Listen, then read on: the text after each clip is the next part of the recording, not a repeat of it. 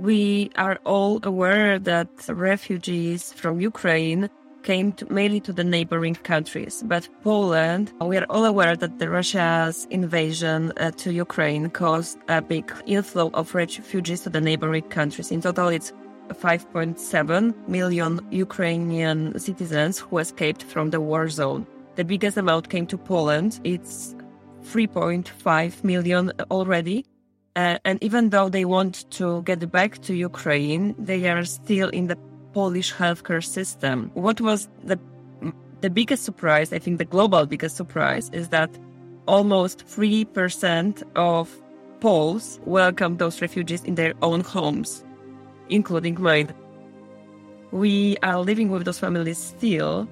We are helping them in their healthcare needs and daily needs. They, their kids are attending schools. And I think this is unprecedented situation that we also need to be aware that even though normal people, random people are trying to help, there will be long term consequences and challenges that we are not even thinking of, like labor challenges, healthcare challenges. And parallelly, we are also still supporting those who were in Ukraine, and including families and soldiers and patients who are suffering there. So this attention is split now, and we really need this EU contribution, community contribution, because we cannot work alone. Dear listeners, welcome to Faces of Digital Health, a podcast about digital health and how healthcare systems around the world adopt technology with me, Tjasa Zajc.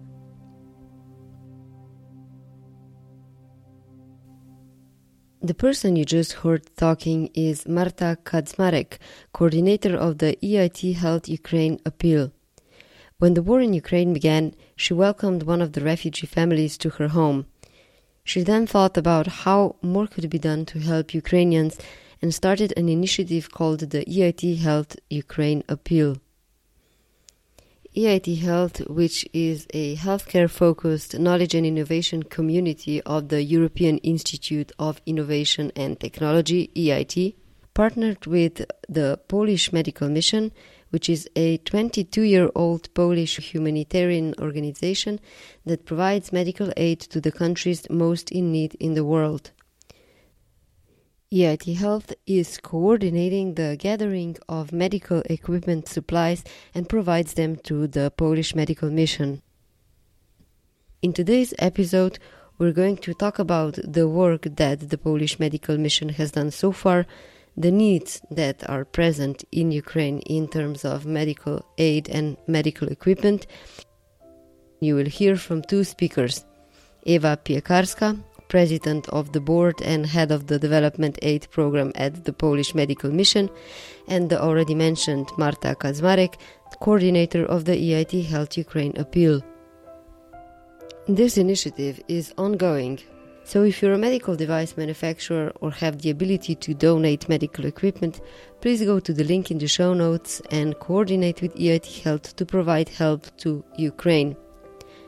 This episode is supported by EIT Health Germany, which is one of the eight knowledge and innovation communities currently funded by the European Institute of Innovation and Technology.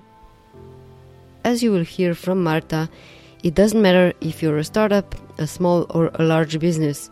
If you would like to contribute to support Ukraine, anything you can do to help will help.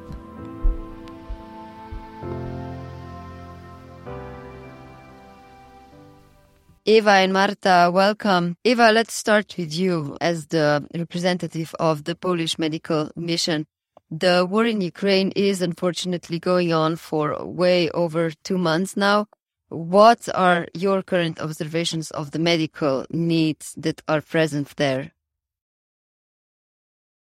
Thank you, Tjasa. I think there is still growing up. What we can observe, we have a huge needs inside Ukraine, but also on Poland side. So as Polish Medical Mission, we are involved in activities inside Ukraine. We are going to establish soon the field hospital in Mykolaiv.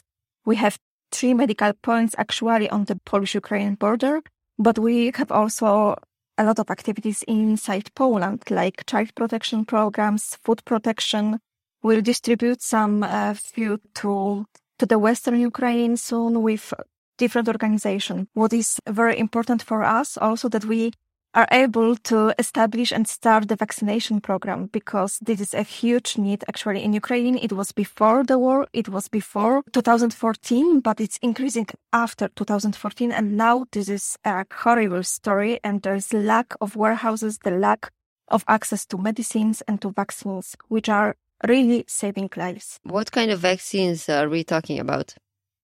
We are talking now about especially the tetanus vaccine, but uh, we are going to provide the Clodivac, which is uh, like uh, a vaccine two in one. So it's against diphtheria and against tetanus, which will be distributed and provided to the hospitals, Ukrainian hospitals, which they, uh, who they needed.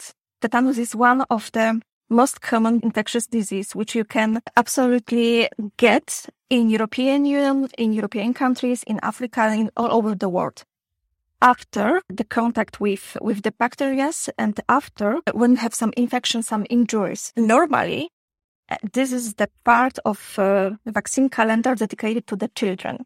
But we should be very um, careful about it that it also should be distributed to the adult people every 10 years because it's one of the most common infectious diseases. And if you will not prevent this disease, it can happen that after some infections, you will need to amputate the knee, the hand, the leg. It depends because it's very serious and very risky for human life. The Polish medical mission has a lot of experience in providing care in war situations.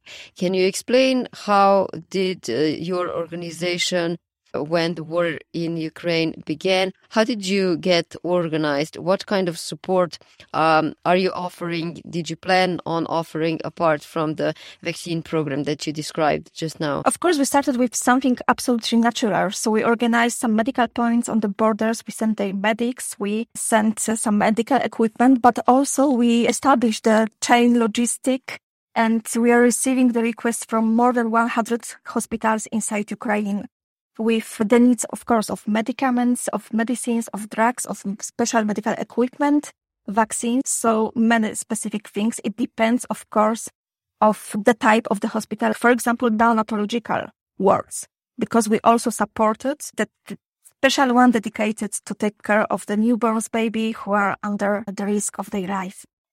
And so it's absolutely natural way. It was the first step. We still continue it because we have uh, very regular transportation of medical equipment and uh, drugs in inside Ukraine. But also, according to talks and memorandum of understanding with Ministry of Health of Ukraine, we are going to establish soon the field hospital in Mykolaiv region, which is uh, absolutely still very risky area. We are not going to send the Polish uh, medical staff, but we will employ the Ukrainian staff who is there and who will provide the medical health care.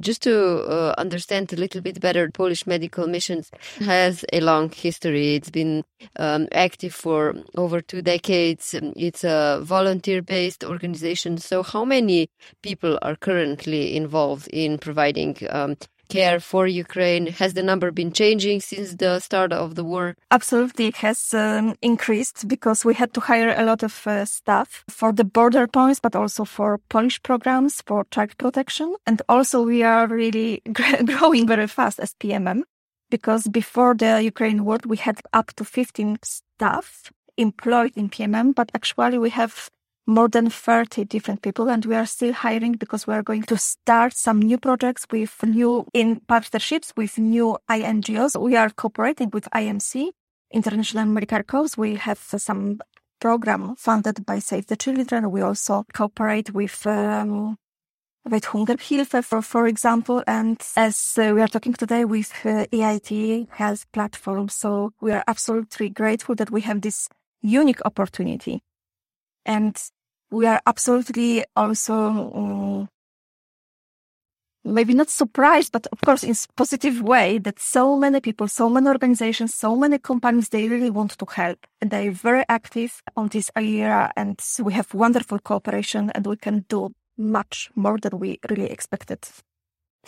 To um, elaborate a bit further on the um, medical equipment needs, and before we go into the the partnerships that you formed with EIT Health, can you tell us what out of the medical equipment is most needed at the moment? I think it's really difficult to describe uh, the scale of the needs because it depends of the level of health center, if, if it's a hospital, if we have some surgical uh, tools, if we have some non-pathological, if we think about uh, some rescue emergency um, equipment like cardiometers, theater tables like theater lamps, really also simple things like beds, which you can use and also distribute and establish in tents, in field hospitals. We also know that EMT teams they really also require so emergency medical teams who are working in ukraine. Marta among the organizations that is partnering in helping the polish medical missions is also the eit health. You were the one that started the initiative called the ukrainian appeal which is a project gathering and sending medical equipment to ukraine. Can you tell me a little bit more about the project? How are you streamlining i guess the supply chain of medical equipment to the polish medical mission? Yes, of course. Firstly, uh, it's really my pleasure to be here. EIT Health Ukraine Appeal was the very first initiative among EIT-based organizations. And we were in the front line and we just really wanted to reply, respond to this urgent and growing. EIT Health has been very engaged since the very beginning of the Russia's invasion to Ukraine we were analyzing that from the very beginning how we can utilize our core competences as the biggest healthcare community in Europe. And we quickly realized that first thing is to, to map the unmet needs on the Ukrainian side. So we started to discuss and work with Ministry of Health in Ukraine. And then we also signed up the agreement with the Polish Medical Mission who was on the ground who had already these corridors, which we could utilize also to transport the medical equipment. So in the first stream of the EIT Health Ukraine appeal, we decided to focus on medical equipment only. We called our community to donate medical equipment such as blood bags, some, as Eva mentioned, power banks, sleeping bags, beds, uh, because many of the hospitals in Ukraine are devastated, totally devastated. And actually, I must say that our first learning from this first stream was that many organizations were like wondering, but we don't have big amounts of this medical equipment. Then we still donate. And we learned that every amount counts. And this is also something that I would like to pass through today, that no matter how many med- medical dressings or uh, surgical equipment you can donate, please do. So this is the first stream. And uh, we work very closely with the Medical University of Łódź who decided to give us a warehouse where we can store all the medical equipment uh, that we collected from the EU. And now we are, thanks to Polish Medical Mission, we are kicking off the second stream which is mainly focused on this vaccination program against tetanus. The program aims to help those in need, not only soldiers who are wounded, but also patients and citizens uh, who, are victims of this horrible war. What's the, the status of the project so far? Are you still gathering help? What kind of responses did you get? What is something that's most commonly given to you? And is there anything that you detected that is perhaps on the top priority of the needs that would be welcome to supply? Yes, EIT Health is a big network. We comprise of 150 uh, partners, top healthcare leaders in academia, mm, industry, but also startups community. And it occurred that startups community was super active. We received a lot of words of support, which also gave us the feeling of the solidarity with Ukraine, that we are working together, that this collaboration is ongoing and that we can really make an impact. So for instance, we received a lot of glucometers, first aid kits, dressings, soil bags, and some medical equipment, even in the smaller amounts, they in, in total they created a big tangible help. And now we uh, managed to collect financial donations, which enable Polish Medical Mission to, to buy 15,000 of vaccines against tetanus infection, which might be provided to the first, maybe provided to the first hospitals now in Ukraine. According to my knowledge, this will be Lviv. But then we are hoping to collect more donors who can help us in buying the second uh, bunch of, of those important vaccines. You mentioned glucometers. When we think about the first aid that's needed in a war situation, I guess we don't really think that in the group of people that's affected, you've got cancer patients, you've got chronic patients, and suddenly they're in a completely new situation where they're left out without anything. I think that this is unprecedented project. And what we are doing, not only in EIT Health, but in whole Europe, different organizations, NGOs, neutral bodies, this is proof of our humanity and our values. I think my personal biggest learning is that it's okay to fail. It's okay to learn. You don't have to run this project perfectly, but just be focused. We want to help patients, citizens, healthcare workers on the ground, and we do what we can today, hoping for the better future. So I would say that learning by doing is okay. And that having this feeling of solidarity gives to this project a lot of, let's say, contribution. You feel like you are not alone and that there is a big community behind your back that helps you make this tangible impact. Thank you. Eva, as mentioned earlier, the Polish Medical Mission has a lot of experience with uh, these kinds of situations. Uh, and I also wonder what your perspective is. You're doing this on a regular basis. One would imagine that when the war started, uh, you knew exactly what needs to be done, who to call, uh, where to get help. What's the reality? How does this whole situation look like on your end? I think that we have to, I'm sure that we have to organize a little bit according to, to for our reaction to this Ukrainian crisis. But what are what is always very important in delivering medical humanitarian aid, you shouldn't forget about these very sensitive groups of people like mothers, like children, like elderly people, like people with also like people with disabilities. And we are also going and some projects for disabled people from Ukraine inside Poland. We will also do some trainings, exercises and rehabilitation center. Maybe we will establish in Ukraine. Also, you shouldn't uh, forget about uh, patients with chronic disease.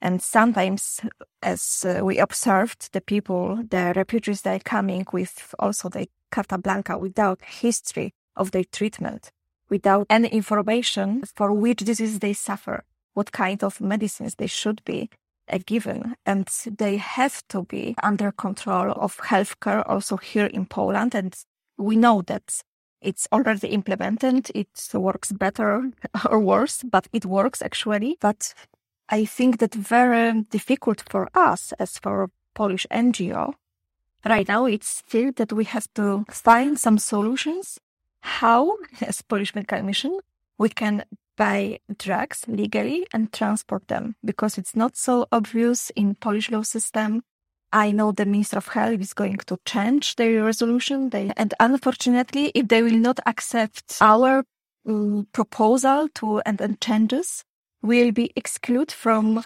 as NGO will be ex- on the exclude list who can transfer medications, for example, which is very a huge and very important part of our activities.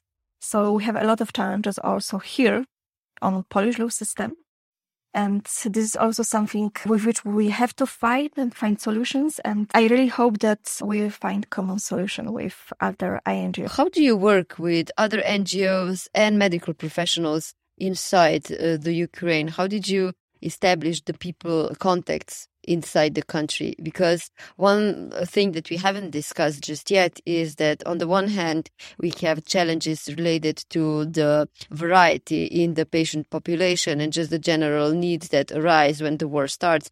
But then there's also the medical professionals that are needed. And some of them fled some of them are exhausted because of the uh, specific conditions that they now work under. And uh, even before the war we already knew that workforce shortages burnout were the pl- problems that are present uh, in the medical field.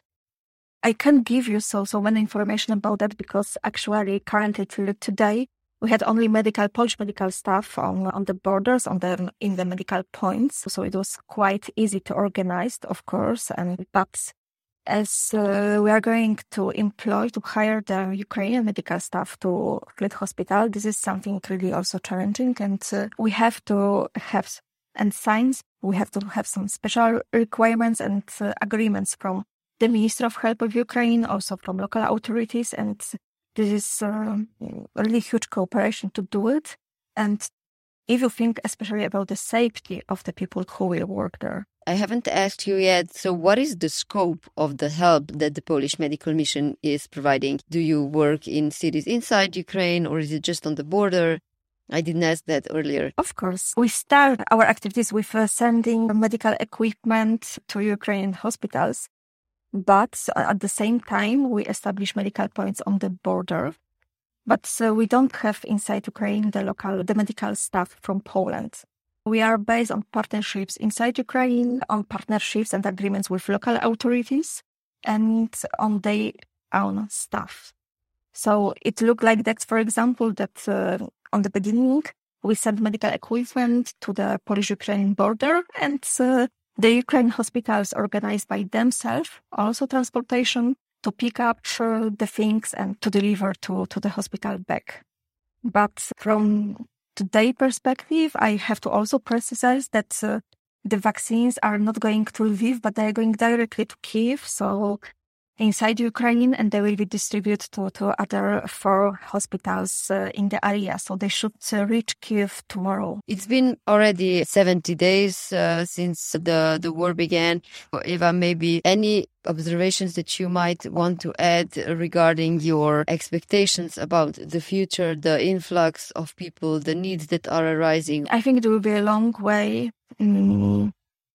If you think of some reconstruction, if you think uh, about building the new health centers, which were totally dev- devastated and destroyed, and uh, it will take time, but I'm sure that if the situation will be just stable, the Polish uh, and so, so Polish, the Ukrainian citizens would come back to their homes, to their towns, and uh, they will cooperate and they will do everything to come back to, let's say, normal reality as soon as possible because they really they, they like the country. Of course, we have to be very sensitive about continuation of treatment of chronic diseases.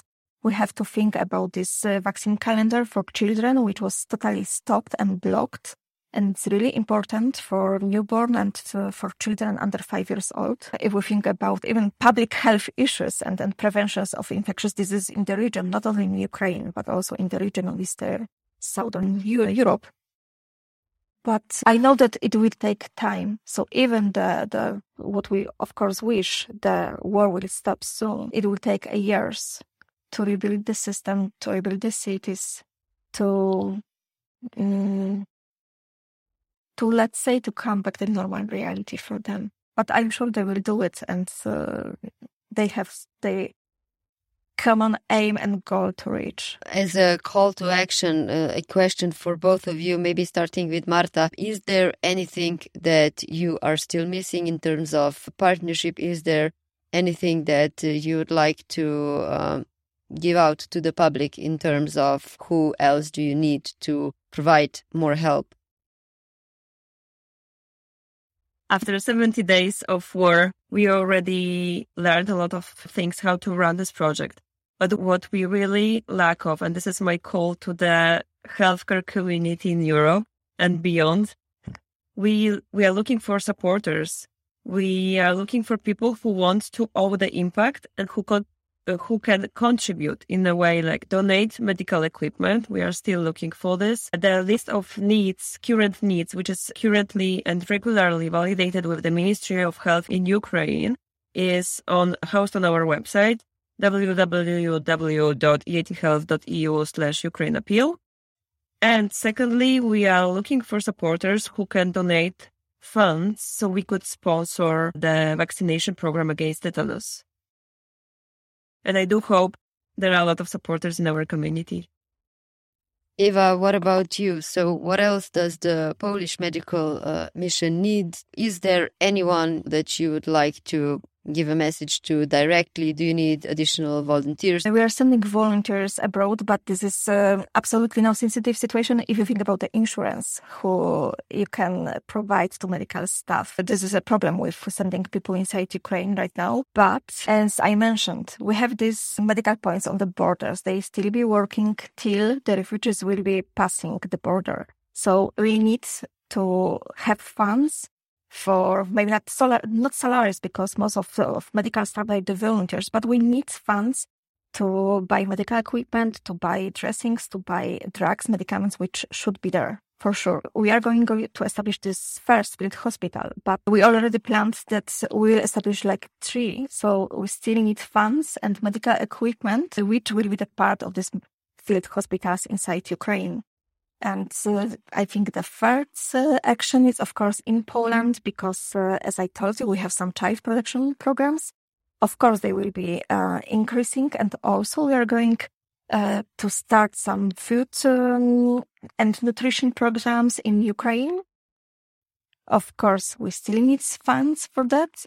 And we are going to establish some new projects for people with disability because we shouldn't forget that also the number of disabled people in Ukraine after the war will increase and we need to take care of them, to join them again to the population, to the normal life, to activate them somehow. So we need the specialists, but also the funds cover the cost of our, our actions if uh, anyone would want to reach the Polish medical mission directly, where would you direct them to? Marta already share, shared the contact before for EIT Health. Of course, we invite to, to observe and to, to uh, go to our websites, which is uh, www.pmm, like Polish Medical Mission.org.pl.